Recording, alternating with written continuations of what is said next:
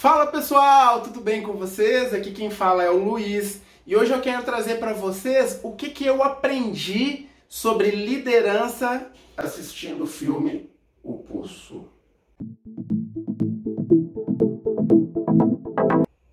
É isso mesmo, pessoal, assistindo o polêmico e tão comentado filme O Poço da Netflix, eu consegui enxergar algo vinculado à liderança naquele filme. Para quem está assistindo aqui, primeiramente eu queria convidar você a se inscrever no meu canal, ativar o sininho de notificações para que todos os novos vídeos cheguem no seu celular como um alerta, no seu computador ou tablet, para que você acompanhe tanto esse quanto outros conteúdos. E tem um outro recado para você, se você ainda não assistiu O Poço, corre lá, assista, porque terei que dar alguns spoilers para contar a respeito do filme. O filme tá sensacional.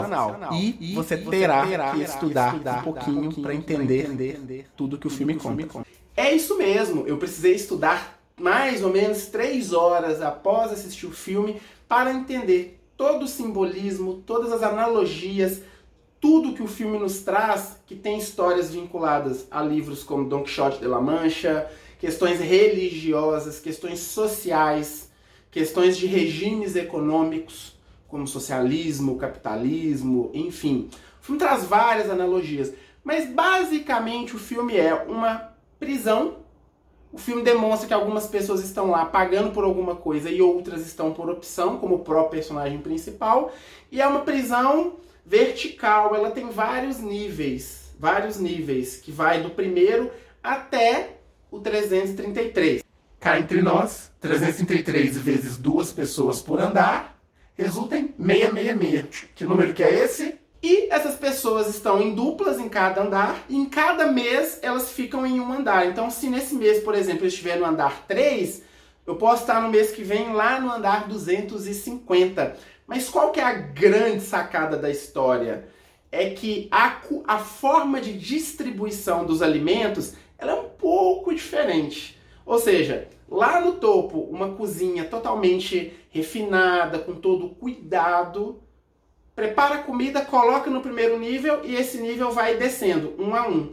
E as pessoas deveriam comer o necessário para que todas as pessoas que estão nos 333 níveis possam comer. Só que qual que é a grande sacada do filme? As pessoas conseguem comer apenas até o andar de número 50, porque como as pessoas estão comendo mais do que deveriam, estão consumindo ali muito mais, a comida não chega até os níveis mais abaixo. Então, quando a pessoa dorme e no final daquele período, naquele andar, eles soltam uma espécie de sonífero, alguma coisa assim, que as pessoas dormem e acordam nesse andar. Quando as pessoas acordavam nos andares lá de baixo, 200, 250, era um verdadeiro desespero e até uma carnificina, porque como a comida não chegava naqueles andares, as pessoas praticamente poderiam comer umas às outras, brigarem, até se matarem. Então é um filme muito forte, pessoal. Muito forte, muito pesado, com muita simbologia. Eu indico que você veja ele num momento de tranquilidade. Mas o filme tem uma sacada de liderança muito interessante. Vamos lá? No meio do filme, eles contam que antes de entrar na prisão, a pessoa é questionada pelo seguinte: qual que é seu prato favorito?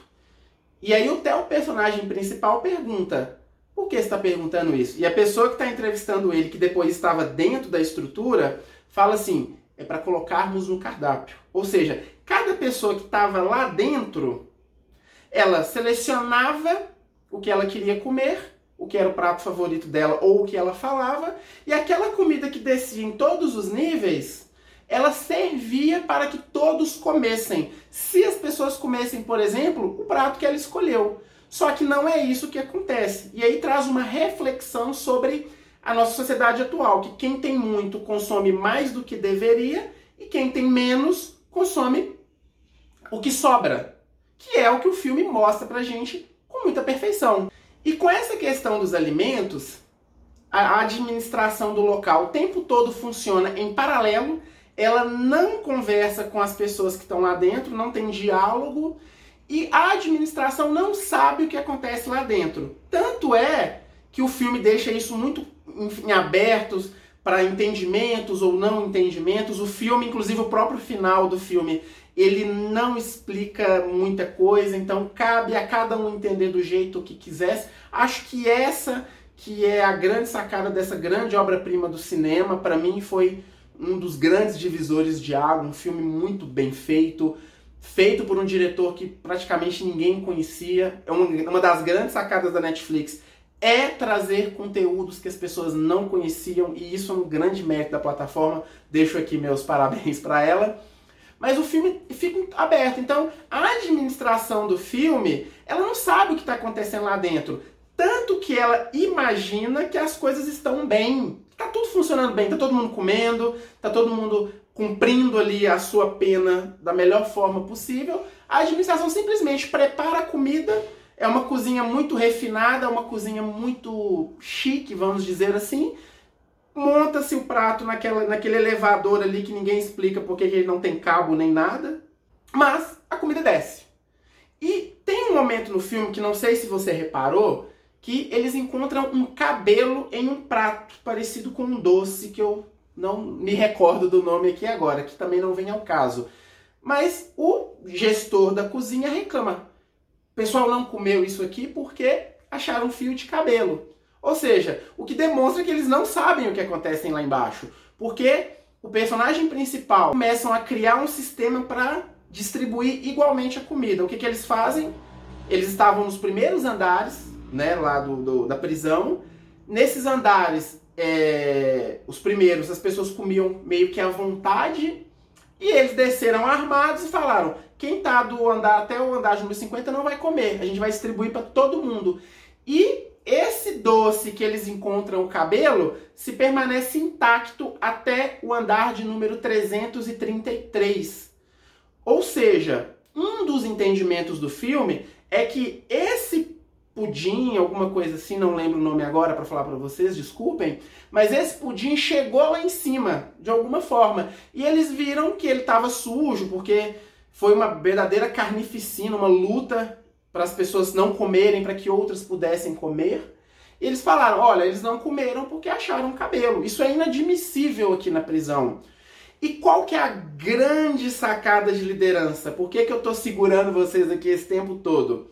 Porque muitas vezes nós líderes, e eu já tenho uma experiência de mais de 5 anos com liderança de equipes em grandes empresas de atuação local e nacional, é que às vezes nós estamos na liderança imaginando que o mundo aqui abaixo está perfeito, as coisas acontecem perfeitamente, as nossas áreas ou departamentos estão relacionando com os outros da melhor forma possível, quando, na verdade, não.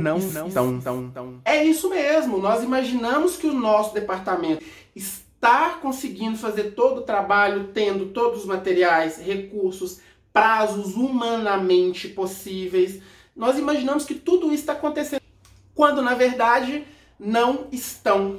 As coisas estão um verdadeiro caos e alguns líderes, ou de forma voluntária ou não, se acomodam nessa situação e deixam com que as pessoas fiquem sozinhas, sem apoio, sem nenhum tipo de feedback, de coach. E os funcionários vão executando e a liderança, orgulhosa, achando que tá tudo bem. E é o que o filme retrata para mim com muita clareza.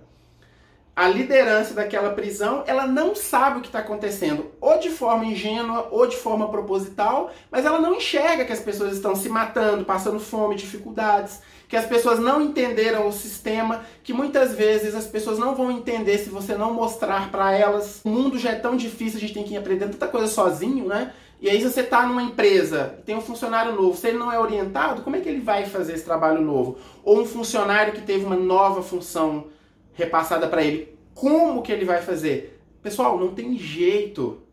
E o filme nos mostra isso com muita perfeição, que a liderança não pode se acomodar à situação de repassa serviço, repassa tarefa e todo mundo se vira. Não, a liderança tem que estar junto com o time, entender se o relacionamento do departamento dela está de acordo com o que os outros setores esperam, se o setor que você trabalha está entregando o que os outros precisam, porque a gente sabe que uma empresa são processos que começam aqui e terminam aqui, mas esse termina aqui já abre para um outro processo que vem aqui. Então a empresa é muito dinâmica. Então a liderança precisa estar atenta a isso, ouvir os funcionários, ouvir os outros líderes da empresa, para que eles repassem o que porventura não está funcionando. E O Poço mostra como isso nem sempre funciona, pessoal. Essa é a sacada de liderança que eu enxerguei no filme O Poço. Se você concorda comigo, comenta aqui embaixo. Se você não concorda, comenta também, vamos bater um papo, vamos entender mais sobre o filme, vamos entender mais sobre liderança. Eu estava ansioso para gravar esse vídeo e consegui finalmente finalizá-lo. Espero que faça sentido para você. E para você que é líder, comece a ouvir as pessoas, comece a conversar com os outros departamentos que relacionam com o departamento que você lidera. Eu tenho certeza, assim como eu fiz nos meus mais de 5 anos de liderança, você vai ter uma equipe mais produtiva, mais feliz, mais confortável e que consiga viver em um ambiente com conflitos menos destrutivos e mais construtivos. Beleza, pessoal? Até a próxima e um bom trabalho, boas vendas e sucesso na liderança. Até a próxima.